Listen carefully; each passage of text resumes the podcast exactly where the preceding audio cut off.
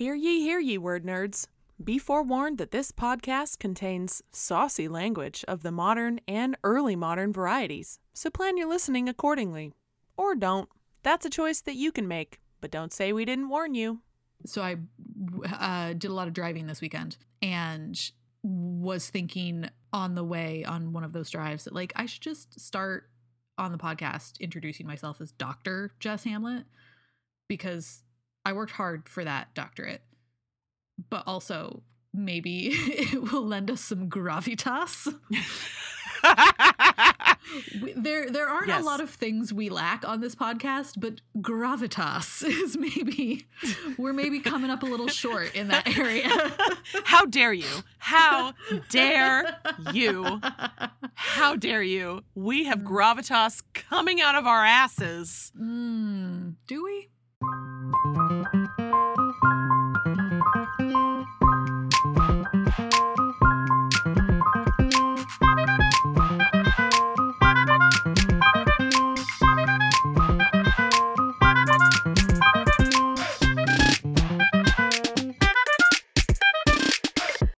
Welcome to the Hurly Burly Shakespeare Show. We are your hosts, Doctor Jess Hamlet.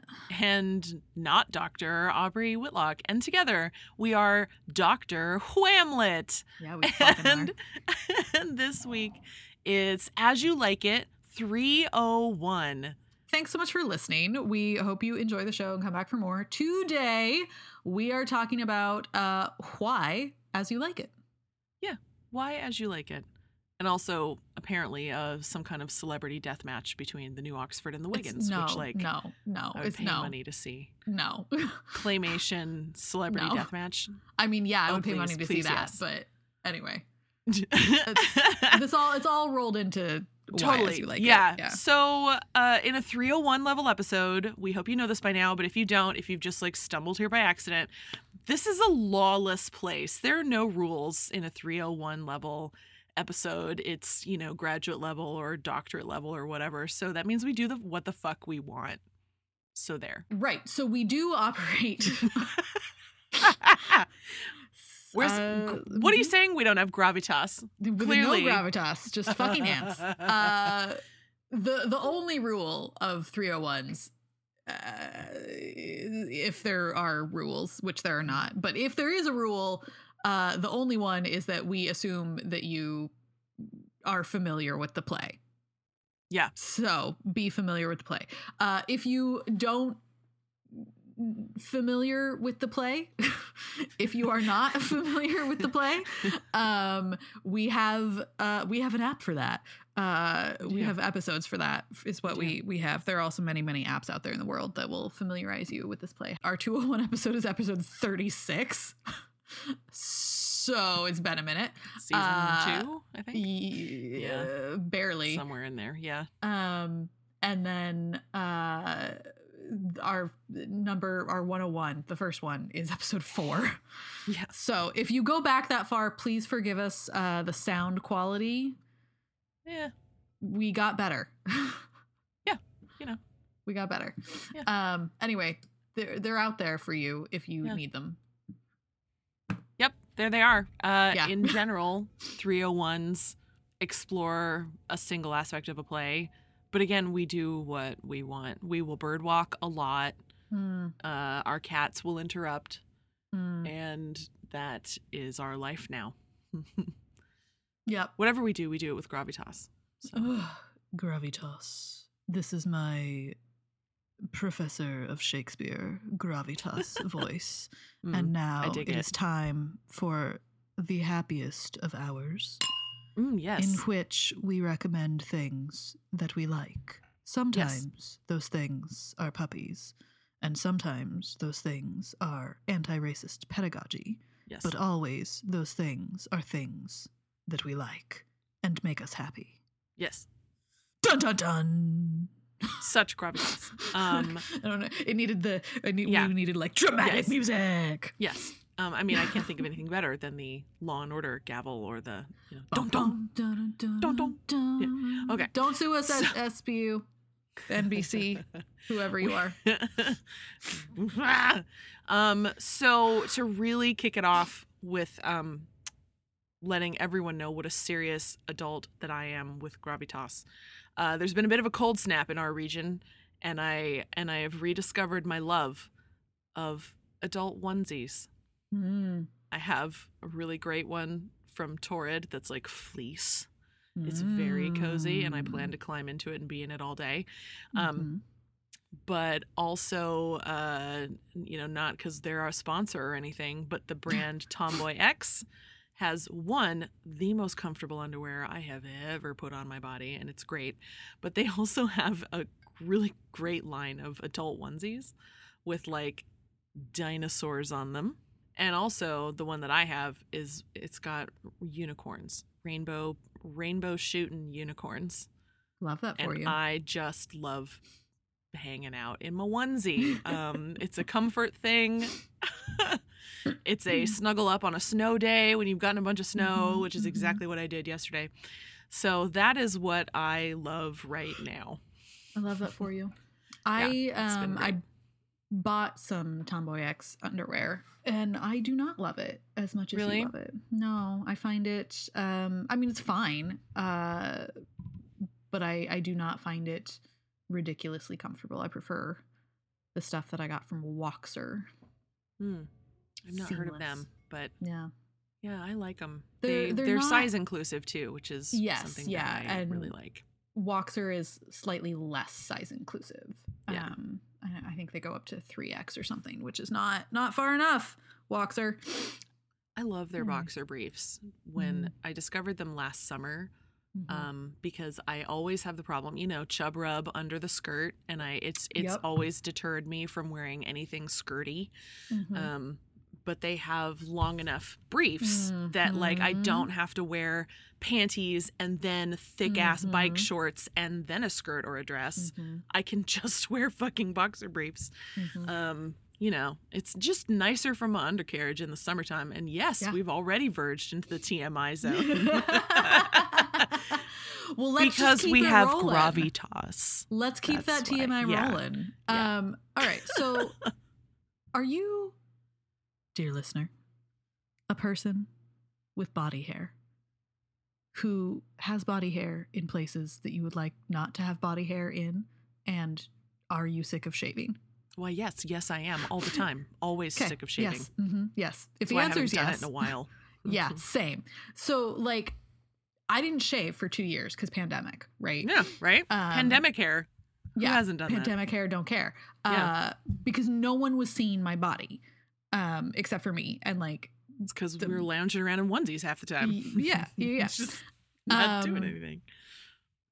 However, hmm. I I now have uh, an adult relationship, hmm. uh, and so uh, you know my my legs are being seen um, by people who are not me. A person, one person, one particular person, but also uh, because I have a job now um, and I'm like back in the classroom every day uh, and it's getting to be springtime. Like, and I do, I am a skirt wearer. I'm a frequent skirt wearer, mm-hmm. um, but fucking like I'm done with shaving. I'm over shaving. I don't want to do it. It hurts. It makes my skin itchy and mm-hmm. my skin's so sensitive anyway that like I can't shave more than like once a week. So, yeah. Meh. And then I was on the internet. You've heard of the internet. I have. I have indeed. You I've are heard familiar of this internet. With its ways and means. Yes. Um, and I stumbled across something that lit a light bulb in my memory. So my mom died when I was eleven. Um, and for most of my life, she was sick. So this is, these are like, early memories, like pre-cancer. Um, so she used to epilate, which is going to sound gnarly when I tell you what it is, but I am now a convert. Um, epilators look like electric razors. Like you've, you've seen like the electric, yeah, yeah. you know, yeah, that's what they look like. Um, some of them have a cord, some are battery powered. Mine has a cord. So it, what an epilator is essentially is like electric tweezers. Uh-huh. Yeah. So you like you roll it, uh, you know, up and down your leg and it pulls the hair out by the root. Yeah. Uh, and you might be thinking to yourself, wow, that sounds painful. It does. It does uh, sound painful. And you would be correct. It was painful. Um, however, it has now been uh, about a week and a half, and my legs are still fucking silky ass smooth. Ooh, well. Uh-huh. So, um, you know, I just did, I did knee to ankle uh, on both legs, and I hadn't shaved in probably two weeks uh, before that. So my hair was, you know, long-ish. And I don't know if the length of the hair has any effect on how long it took me, but I think it took probably about ten minutes per leg. Um, so it takes more time than shaving, but, and it was painful, not unbearable, not n- unbearable at all. Not as painful as that. Um, there you go. That's but, something. You know, now I, I have beautifully silky smooth legs. There was no like post-shave irritation. Um, no, I'm not itchy. Uh, the only thing is that they say that you want to epilate at night um, because you are essentially tweezing all of your legs. So you, you'll get a little bumpy, but mm-hmm. then um, that goes away overnight. So then you wake up in the morning oh. and your legs are smooth as can be. Huh. So I just, yeah, uh, my, my, my brand new epilator was like thirty-five bucks. Um, I will never go back. I don't think. Um, it is painful, but bearable. Mm. And they say that the more you do it, the less painful it gets. And mm. also because you are pulling the hair out by the root, you do it for a long enough amount of time and the hair just stops growing. So, mm. I, and I think a long enough amount of time in this case is like five or ten years. Sure. Uh, but you know, that's a price I'm willing sure. to pay. It's, it's, you know, we, everybody needs long-term goals. Yeah. You know? Yeah. And like, yeah. you know, thirty-five bucks versus like laser hair removal. Yeah. Or constantly, you know, getting new razors mm-hmm. or, you know. Which are bad for the environment anyway. Totally. Totally. Yeah. You're just doing your part. Have you tried it? Not to be totally too T M I, but have you tried it anywhere besides your legs, like pits no, or anything? I have okay. not. Um, okay. I, I, the next place that I explore will be the armpit. Mm-hmm. Um, but the, the hair needs to be a certain length. Yeah. Um, and I think I, I missed my shot on like it's spring like break. Like too long and, and it won't work, or no, too, I think too short and it won't. Too work. Too short and it won't. Oh, yeah, gotcha. Yeah. Because it needs something to grab. Yeah. Um. Yeah. So maybe maybe over Easter I can. Fascinating. Go wild a little bit and, and see how that goes. Yeah. Um. I I mean. I, yeah. I'm spring I'm, break. I'm gonna epilate my armpits. Woo woo. Yeah, right. Yeah. I'm, I was. I was. This yeah. is this is spring break in your thirties, kids. This is what you Girl. have to look forward to. Girl. Yeah. So anyway, uh, I am. I am out here singing its praises. Awesome. Uh, I have made everyone I encountered this weekend feel my legs.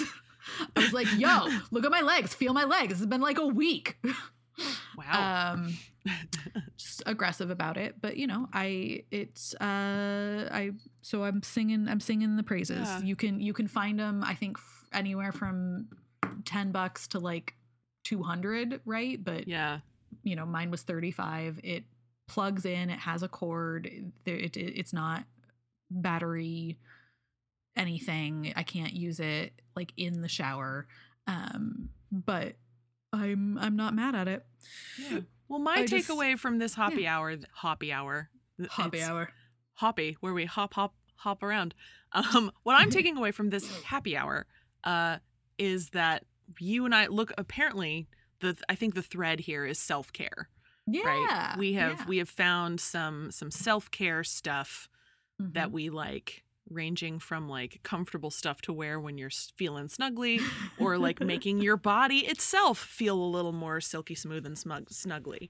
Yeah. So, you know. Also smug. I do like smug. to make my body feel smug. Very smug about my hairlessness. Thank you. Yes, yes, yes. Yeah. So there, um, there it is. Maybe a little T M I, but like self-care requires a little bit of T M I sometimes. Yeah. I also, I have one, I have one more rec for oh, y'all. Yes. Okay. Sorry. Um, this is not self-care. So I'm teaching okay. a class on true crime in the fall. Fun. Um, yeah, which means I've been listening to a lot of true crime podcasts to okay. figure out what I'm going to teach. Um, and this rec came to me courtesy of friend of the pod, Courtney Ann Parker, um, who, you know, also happens to be my best friend. What up, Courtney? Shout out to Courtney. Um, it's called Up and Vanished podcast.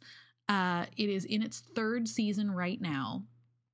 And I am... Um, maybe three quarters of the way through season one, which is like the season. A woman went missing. Cold case. Mm-hmm. Let's talk about it. Mm-hmm. Um, and over the course of this guy's podcast on this case, mm-hmm. they solved the case. Cool. They're like arrests because were made. of his because of his investigation, or like well. Because he was looking into it, or it's hard to say, but it, it does seem to say because the, the the girl went missing in two thousand five, and then he started working on this podcast in like twenty sixteen. Yeah. Um. So it seems like the podcast brought some renewed interest, mm. and things started to come out. Mm. Um, and there were like message boards. And so it, it seems like, I don't think it like he didn't solve the case, but he certainly fucking helped. Yeah. Um, and it, it is, it's a wild ride. Um, but I also want to shout out his third season, which I think is, is like currently happening right now, mm-hmm. um, which takes on uh, the case of uh, a missing Indigenous woman. Mm. Um, and I've not yet listened to this season, so this is coming secondhand, but there's a, a lot of uh, reckoning in that season with whose cases do we care about, who is true mm. crime for, about, mm. yeah. et cetera. Um, and I think that's uh, an important and necessary conversation to be having right now, but also like in this class that I teach. Yeah. Um, so just to, to throw that out there, um, listen to Up and Vanished. Cool. and well, now maybe right. we should talk about Shakespeare. yeah. You know, um, yep. Let's get right back on the path. Yeah. A nice long happy hour bird walk. That's great. Yeah. Um, okay, As You Like It. Why now? Why this play now? What does As You Like It have to say to twenty twenty-two and beyond? Well, the obvious, right, is the that this is um, a little bit of a gender-bending play. Yeah. Um, yeah. And in this moment, P S call your fucking senators and congressmen and congresswomen and congresspeople. Just call all of your elected representatives mm-hmm. and tell them to leave trans people the fuck alone. Right? Damn. um, so that, you know, that mm-hmm. that can be used to speak to this moment. Yep. Um, yep. That's, that's I think, the obvious link to, to twenty twenty-two. Uh, what do you think? Yeah, um, you know, this play has a lot to say about gender mm-hmm. and about attraction. Mm-hmm. Um, and I mean, just like go on the journey for a moment of, you know, Rosalind's is a little more clear cut, right? She decides to disguise herself as a boy, um, and then she ends up like tutoring the guy she loves as a as a guy. Like there there's so much in in there about like masculinity and what it means to be a man, and for mm-hmm. ha- and the irony of a female-bodied person teaching a man what it means to be a man, right? And like what romantic love is in that, um but also mm-hmm. you know, Orlando's side of it, the the attraction. You know, um, like I've played Orlando. I think there's I think there's a traction going on between Orlando and Ganymede, uh, mm-hmm. as much, if not more, than the attraction, the initial attraction between Orlando and Rosalind at the beginning of the play. Yeah. Um, I think, yeah, I think this play has a lot to teach us about, um, a, just about that kind of attraction and like, and, and how gender plays into that, if it does, you know, um, pansexuality even, like, or, you know, or bisexuality or, um, yeah, like you can go in a number of directions with with that, I think. It's the first thing I would go to.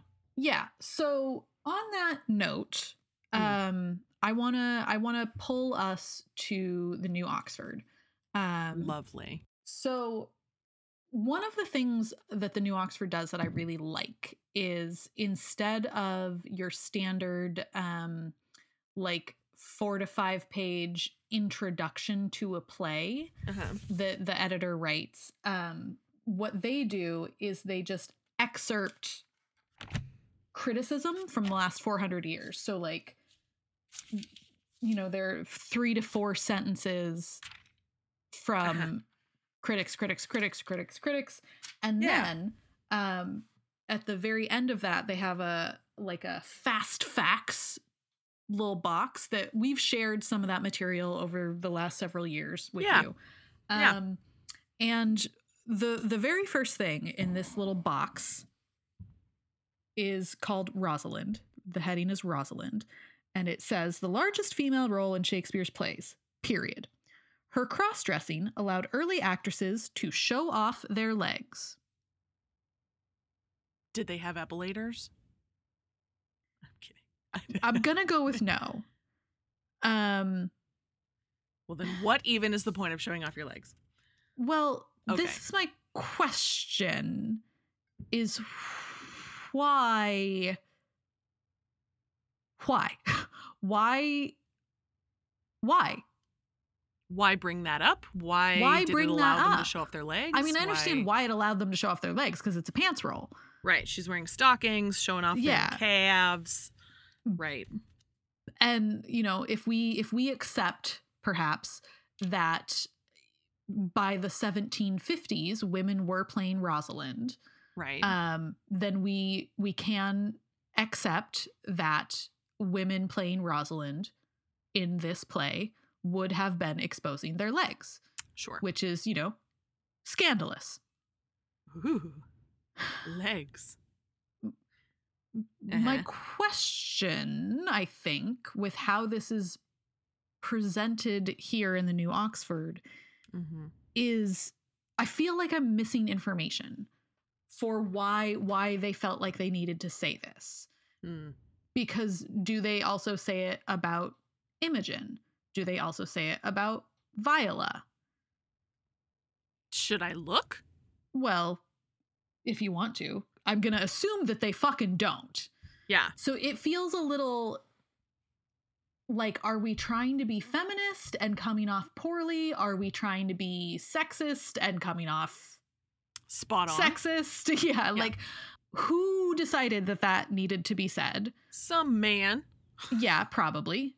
You know, this, this particular part of this text was edited by Francis X. Connor, who I do not know, but I'm going to assume based on the spelling of the name is a man. Mm-hmm. I just, I'm, I, it, I read that and I went, I just, I feel uncomfortable with it. Mm-hmm. And I'm, I'm not super sure why, except that it feels like it doesn't need to be said. Yeah. It's bringing up talking about a woman's body for no other reason than to talk about a woman's body. Yeah. Which happens to women on a fairly frequent basis, pretty mm. much all the time. Mm-hmm. Like, yeah, yeah, it's a sexualizing, in a way, of this character and the actresses who got to play her yeah. um, for no reason other than to sexualize them mm-hmm. and to talk about their bodies. Mm-hmm. Yeah. Yeah, I mean, they definitely don't say it about Viola. Mm-hmm. Yep, they also don't say it about Imogen. So what the hell? Yeah, what the why hell? Sexualize this one? Yeah. Hmm. Uh, I wonder if they say it about uh, Julia in Two Gents. Hmm. Right? She's got a tiny little pants roll. Yeah. Also, no. Nothing about anyone else's legs. What the fuck? Yeah. Why are we talking about... Is it... You know what? Is it a way to like... I'm not... I'm... I, I don't want to ascribe intention um, mm-hmm. to this person, but the mm-hmm. impact of saying first that this is the largest female role mm-hmm. in Shakespeare's plays. It's true. Rosalind has the most lines of any female assigned character in the canon. Yep. Um, is then un- immediately undermined and undercut by talking about her body. Yeah. Um, and it feels like uh, that happens. That happens to women and other marginalized people so often. It's like, mm-hmm. look at this thing that's a legitimate, you know, exception or mm-hmm. achievement in some mm-hmm. way, something outstanding for this marginalized person. Let's undercut it with something that immediately remarginalizes them. Yeah.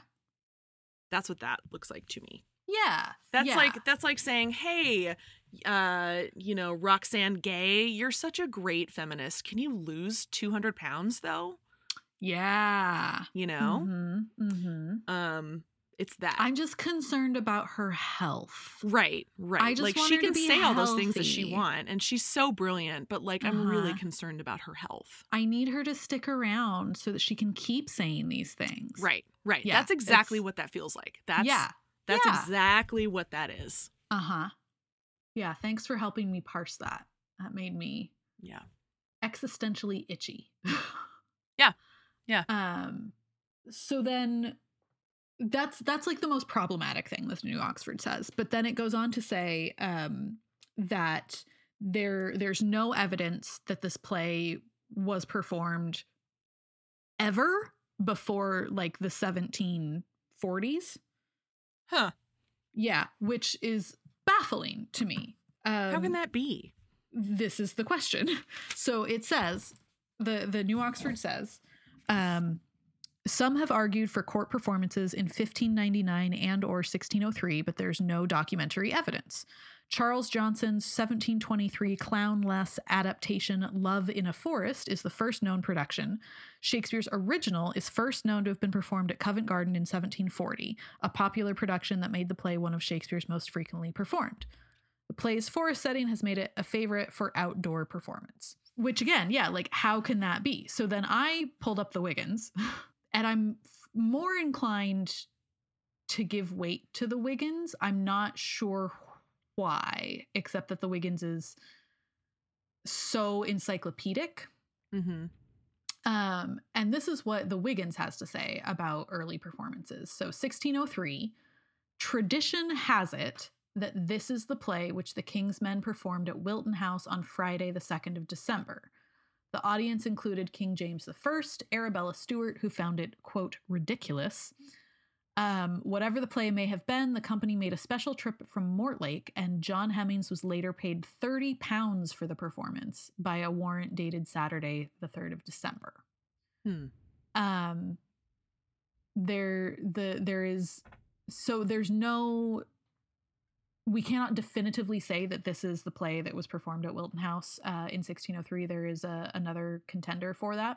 Mm-hmm. Um, but then it also says that it was reported in sixteen sixty-nine as having been in the repertory of the King's Men at the Blackfriars between sixteen oh nine and sixteen forty-two.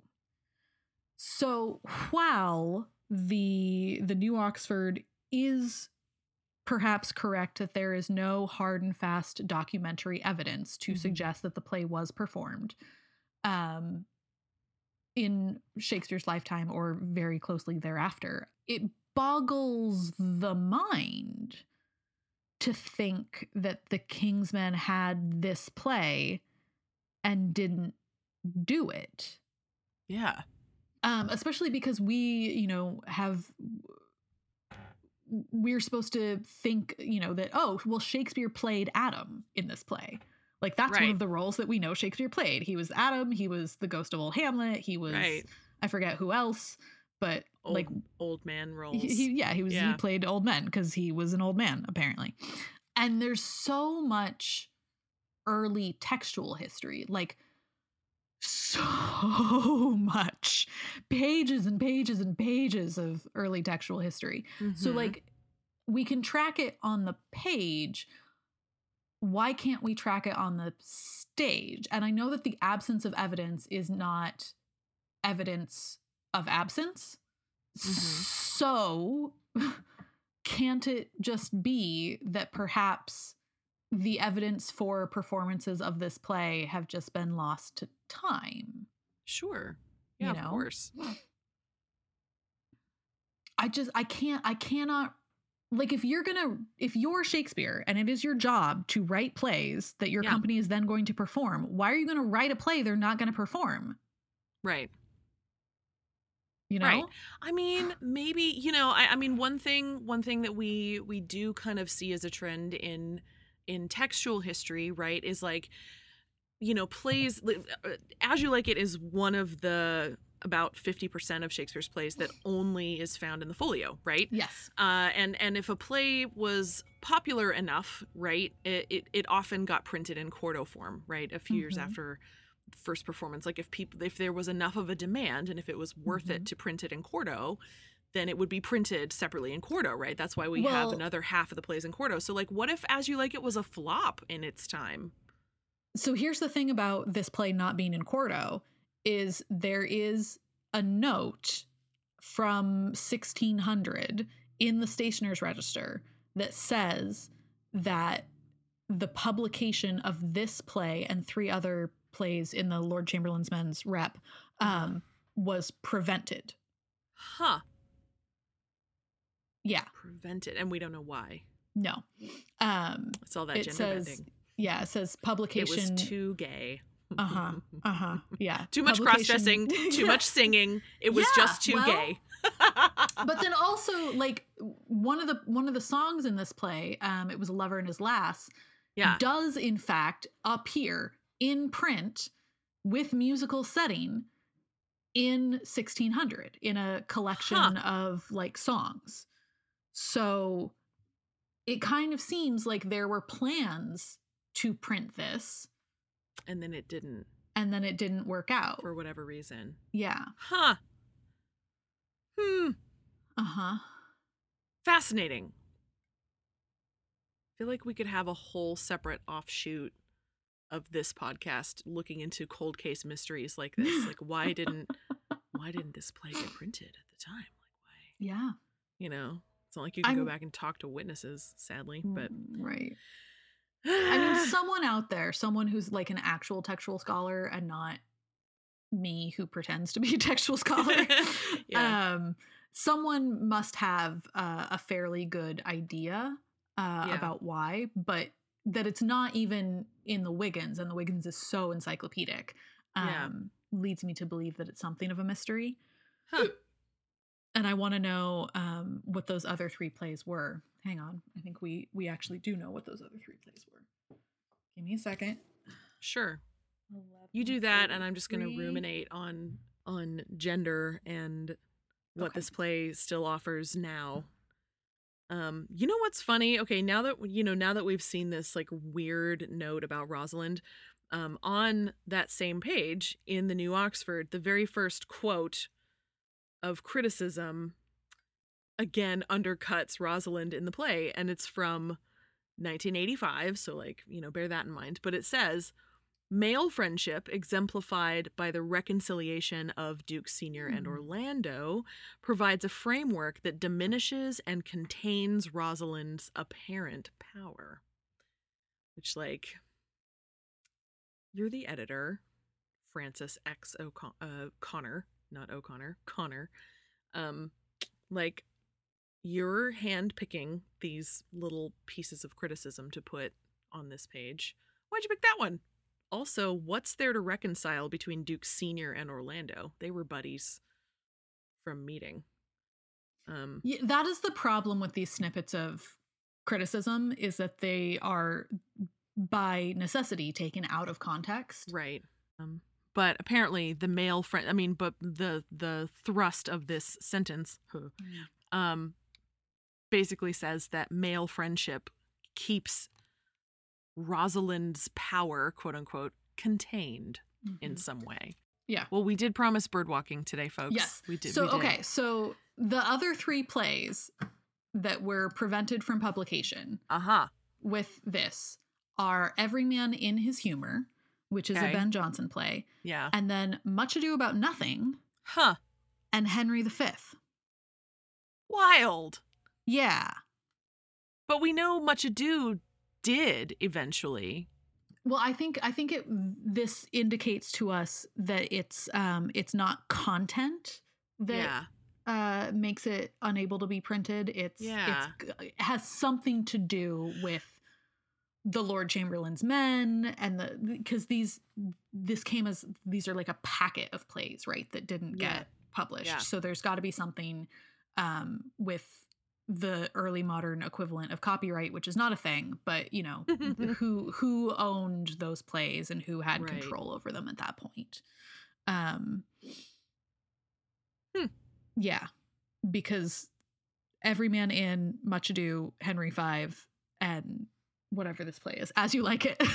uh, yes, we are still talking ostensibly yes. talking about As You Like It today. Yeah.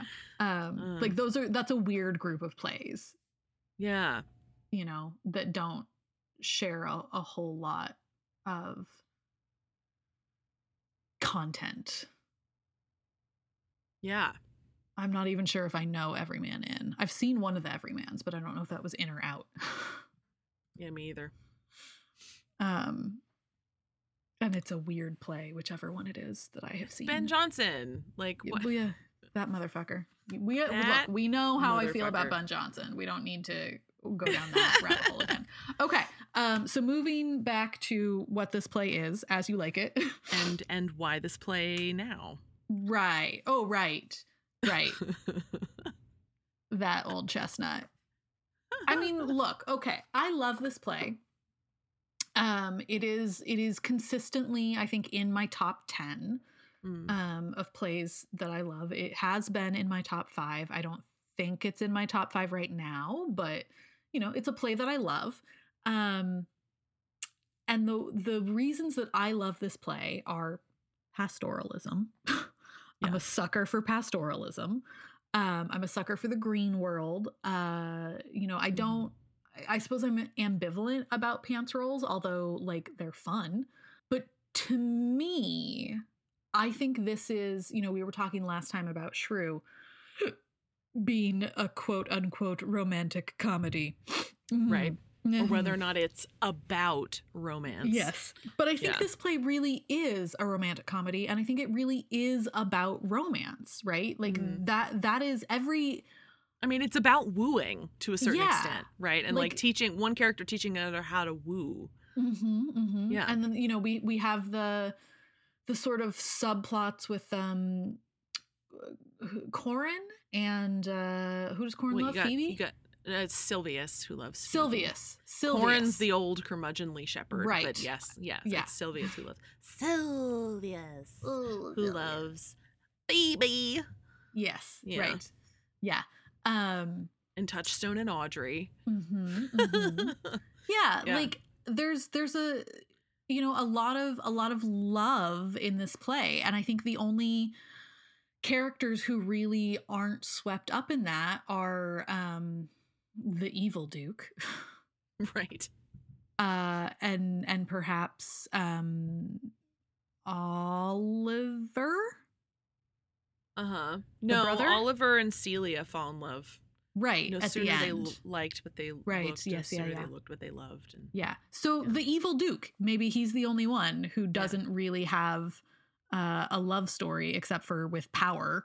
But that's, right. you know, power is never going to love you back. Right. You can't Duke fuck Senior, power. Duke Senior doesn't have a romantic interest except in the countryside itself, really. Yeah. You know, I can't believe I just said you can't fuck power.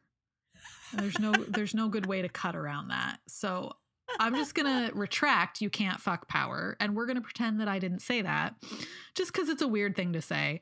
Uh, and if any of my students are listening, you didn't hear that. The end. So, like, there's a lot of romance in this play, and I think it's joyous.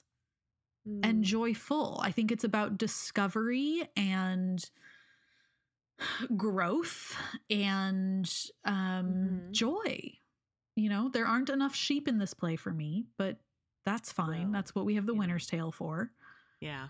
Um, Audrey has goats. There's more yeah. goats in this play than sheep, you know, really. Goats are fine, but they're not yeah. sheep, so. No. um, yeah, yeah, so that's that's what I have to say about that. Yeah, it's, uh, you know, and it's musical for people it who like musical. that sort of musical. It's very musical, thing. yeah. Five um, five songs.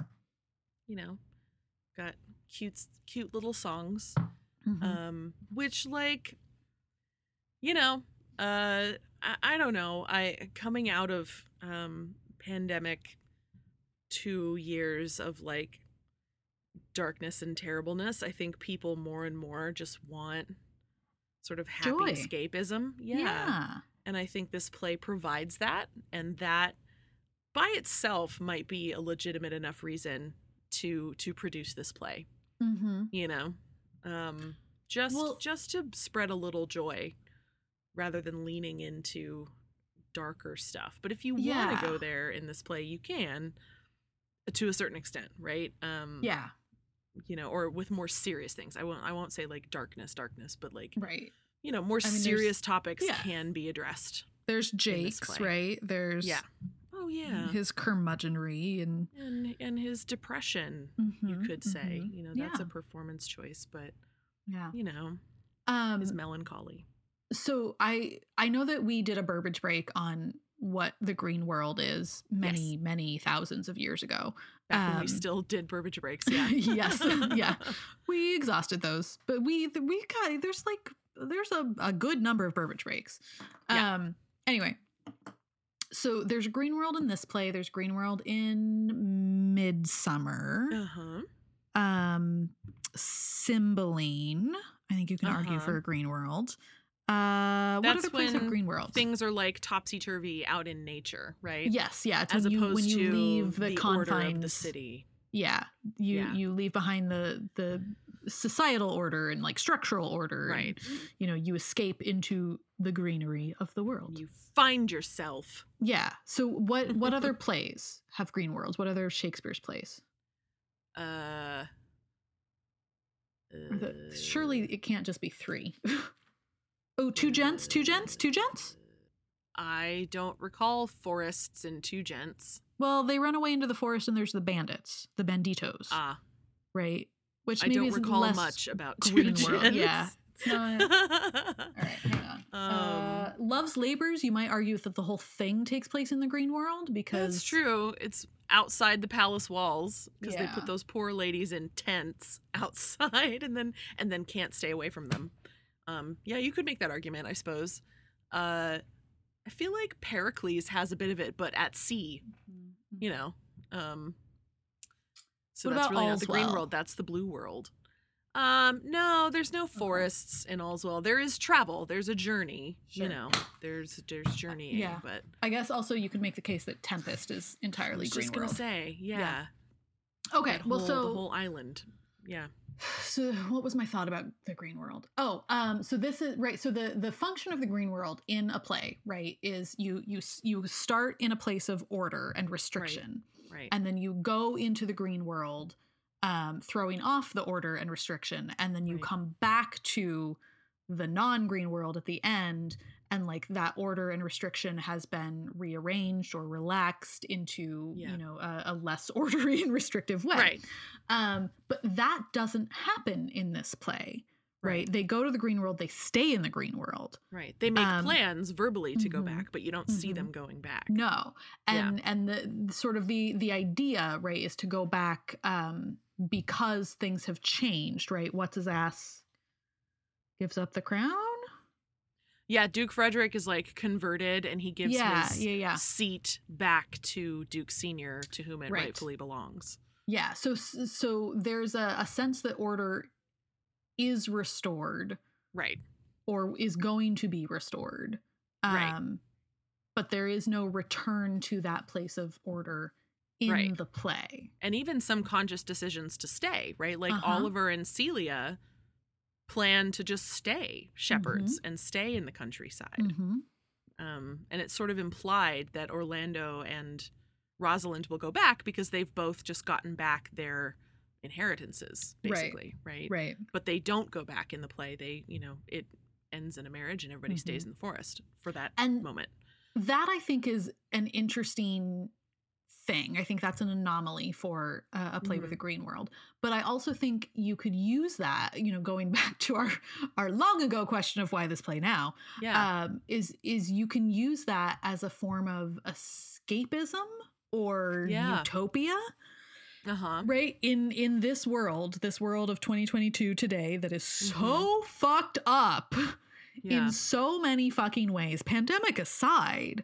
But that choice yeah. to to stay outside yeah. of society is a, yeah. a really interesting one that I think I think you could you yeah. think you could do something with that in performance. Absolutely. Yeah. That's an interesting framing of that. Mm-hmm. I hadn't really thought of it that way. Doctor Jess Hamlet is here with some spicy takes no, to make you think. Yeah, no, that's um, that could make for a very cool and poignant production choice. Yeah, of like everybody leaving their fucked up lives and and being like, you know what, I'm actually okay out here on this homestead in the country. Mm-hmm. Mm-hmm. I'm, I'm actually, I'm good. I'm good. I don't need that mess back yeah. there. Yeah, yeah, which is yeah, a, that's fucking real, man. Yeah. Whew, that's a constant struggle. Yeah. Um, yeah. So yeah. maybe on that note, uh, choose choose your own green world. Yeah. Find find the green world for yourself and yeah. stay there. Yeah, if you can. Yeah. Stay there as long as you can, if yeah. you can. Yeah, I feel like we have touched on a number of things that, that keep yeah. this play uh, appealing and and even relevant yeah. to now. Um, yeah. That that would make audiences want to come back to it in twenty twenty-two and beyond. Yeah. Yeah. Good. It took us a minute, but we got there. Yeah. So that I think that's just like the subtitle of this season. Took us a minute, but we got it, there. It took us a minute, but we got there. We got yeah. there. Yeah. You know. Yeah. That's yeah. Um, shall we shall we gossip and call yeah. it a day? Yeah, yeah, yeah. Um, yeah. All right. So the, the first thing on our list of gossip, which is a short list, uh, this happened yeah. yesterday. Um, oh. Yeah. Or, uh, yeah, yesterday. Yes. And do do tell me what's happening here. Ongoing. Yeah. Okay. So uh, Shakespeare Quarterly is, quote, unquote, the best uh, Shakespeare journal in the field. Uh-huh. I don't subscribe to that view, but many, many, many people do. It is a top tier uh-huh. journal. Um, and uh, most most journals in our field, most journals in most fields, I think, um, publish book reviews. That is mostly what the journal's taken up with, are four or five articles and then just a shit ton of book reviews.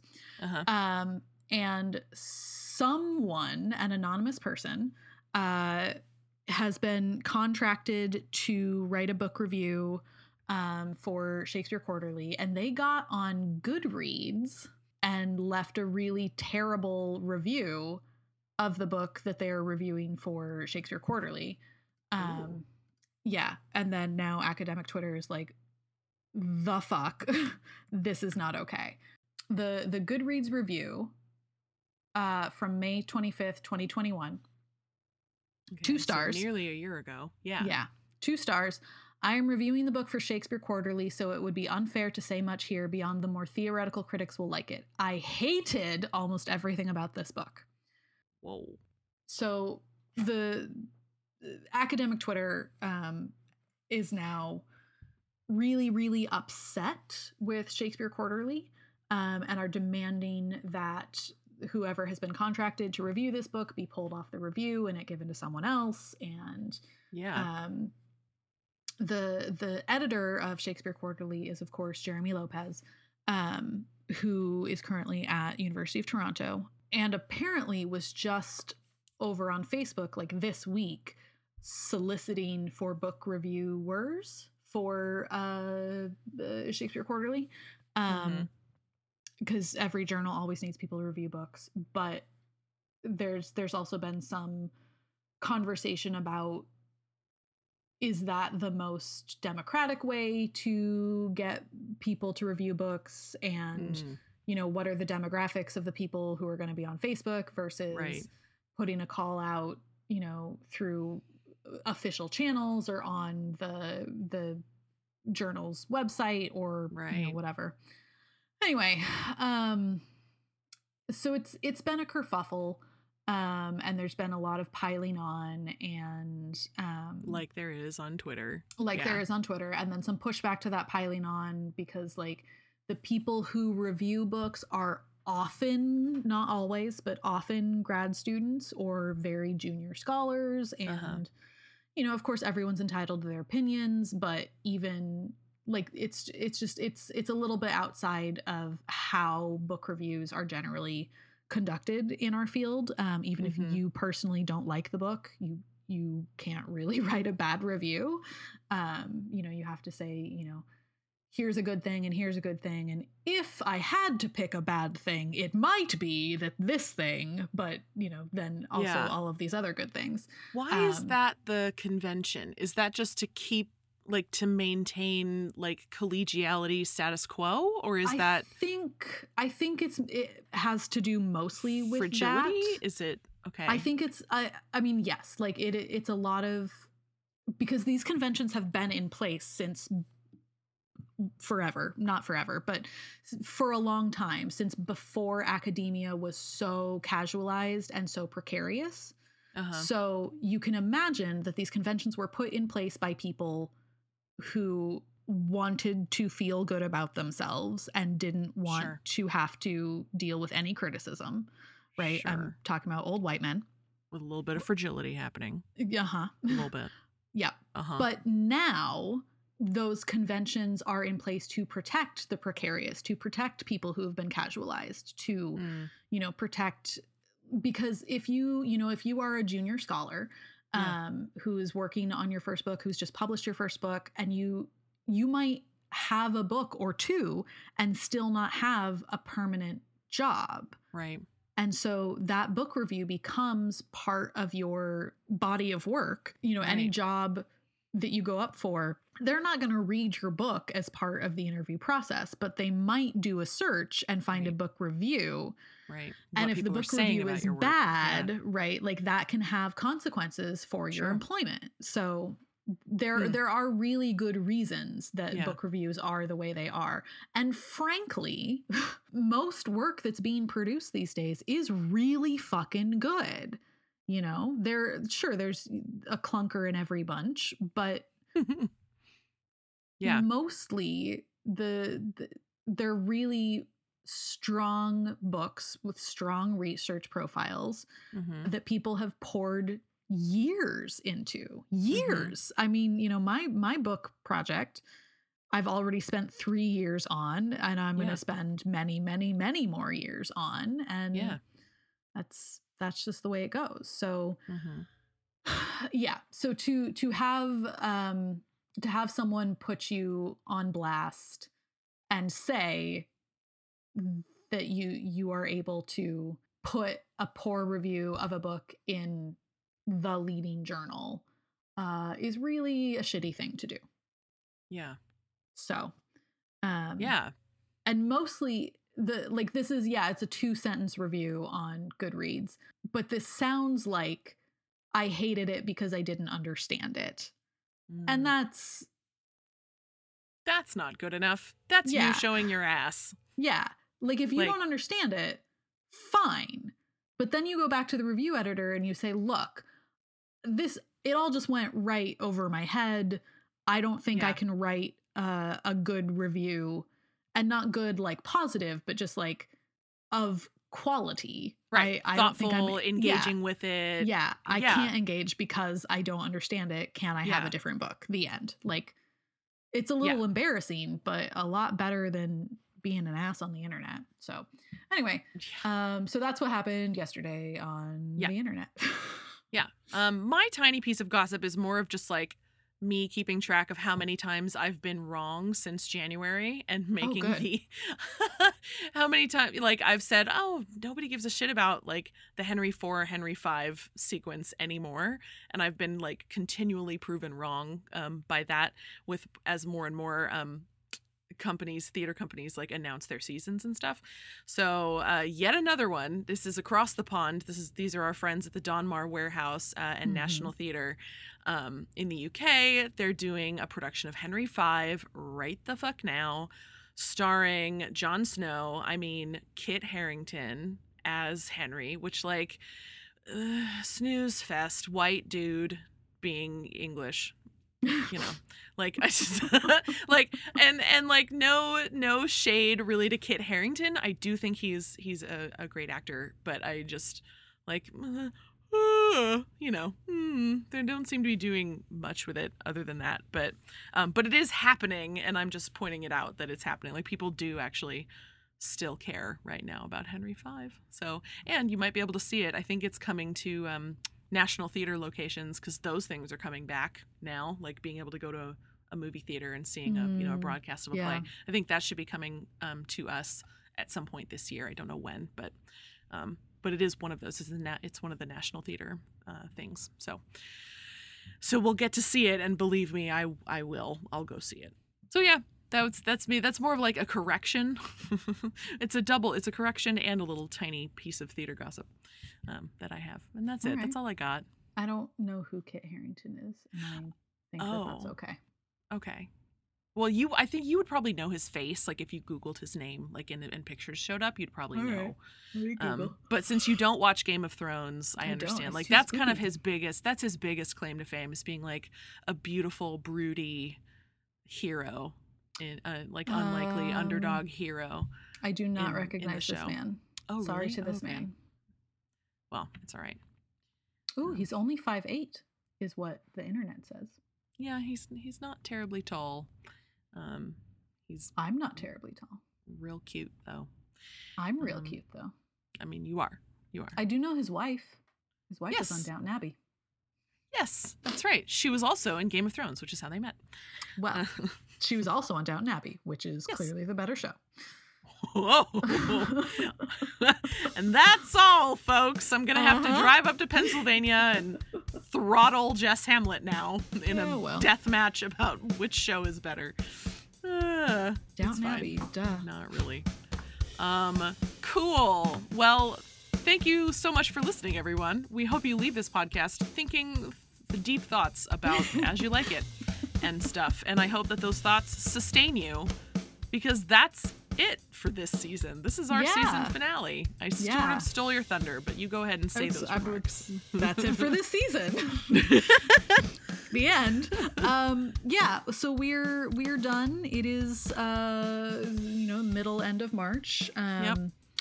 So it's it's time uh, for us to focus on our real jobs. Uh, yeah. We will we will be back in the fall. Um, mm-hmm. I mean, we haven't talked about it, but we haven't talked about not doing it. So we'll be back in the fall. Yeah, we'll be uh, back in the fall. That's the plan. Yeah. We, we're coming back. Um, fall, you know, being somewhere between August and October. We'll let you know. Yeah. Uh, and and it'll we'll have, you know, more spicy takes on yeah. early modern drama. Yep. So. Yeah, you know, and stay tuned over the summer. We have, there were a lot of extras that I had to cut out of episodes over this season because we had Ooh. we had such great conversations with people that went on so long, and I had to there were just pieces that had to be cut, but I I plan to you know release them throughout uh, our hiatus time. Extras, in like, yeah, and some some little chunks for you to enjoy. So, and there are several of those. Um, keep your eyes out for those, or your ears, as it were. Um, because those will be, we'll be dropping those periodically during our hiatus. So you won't Amazing. be without us entirely, because I know everyone is feeling pretty bereft by now. So. Yes. Uh, also, yeah. you don't ever have to be without us if you follow us on Twitter. That's true. Or do we still say our socials in the end yeah. credits? Do we say yes, our we personal do. socials? No. Oh, well, you can follow me on Twitter at Jess Hamlet. If you want to. Jess Hamlet is a delightful follow on Twitter. I am a delightful I follow. am not. Yeah, you don't really tweet. I don't tweet. I don't. Yeah. I'm on there. I just don't do it. So you just, uh, you know, you keep keep abreast of my cooking mm. and baking. Yeah. And that's what you can find on my Twitter. And also pedagogy. Yeah. I tweet a lot about pedagogy. So. It's true. Um, you do.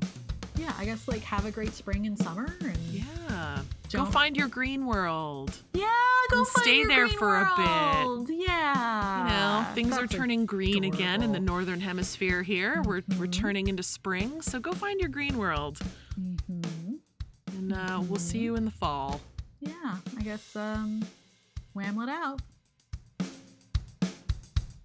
The Hurly Burly Shakespeare Show is produced and edited by Aubrey Whitlock and Jess Hamlet. If you enjoyed our podcast, please tell your friends, rate us, leave a review, and subscribe on Apple Podcasts or wherever else you get your podcasts. For show notes and other stuff, you can visit our website at w w w dot hurly burly shakespeare show dot com. You can get in touch with us by emailing holla, H O L L A, at hurly burly shakespeare show dot com. You can also find us at hurlyburlyshakes on Instagram. Or at hurlyburlyshake, no S, on Twitter. The land on which I live and work, colonially known as Stanton, Virginia, is the unceded territory of the Monacan Confederation of Nations, and I pay my respects to their elders past and present. The traditional custodians of the land on which I live are the Lenape Nation, and I pay my respects to their elders past and present. Learn about where you live at native dash land dot c a. Get involved at n d n collective dot org and find out more about the Land Back campaign at land back dot org.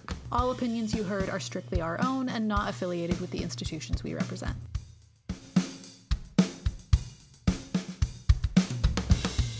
Yeah, that's where gravitas um, comes from. Oh, your booty. My bad. Uh, anyway...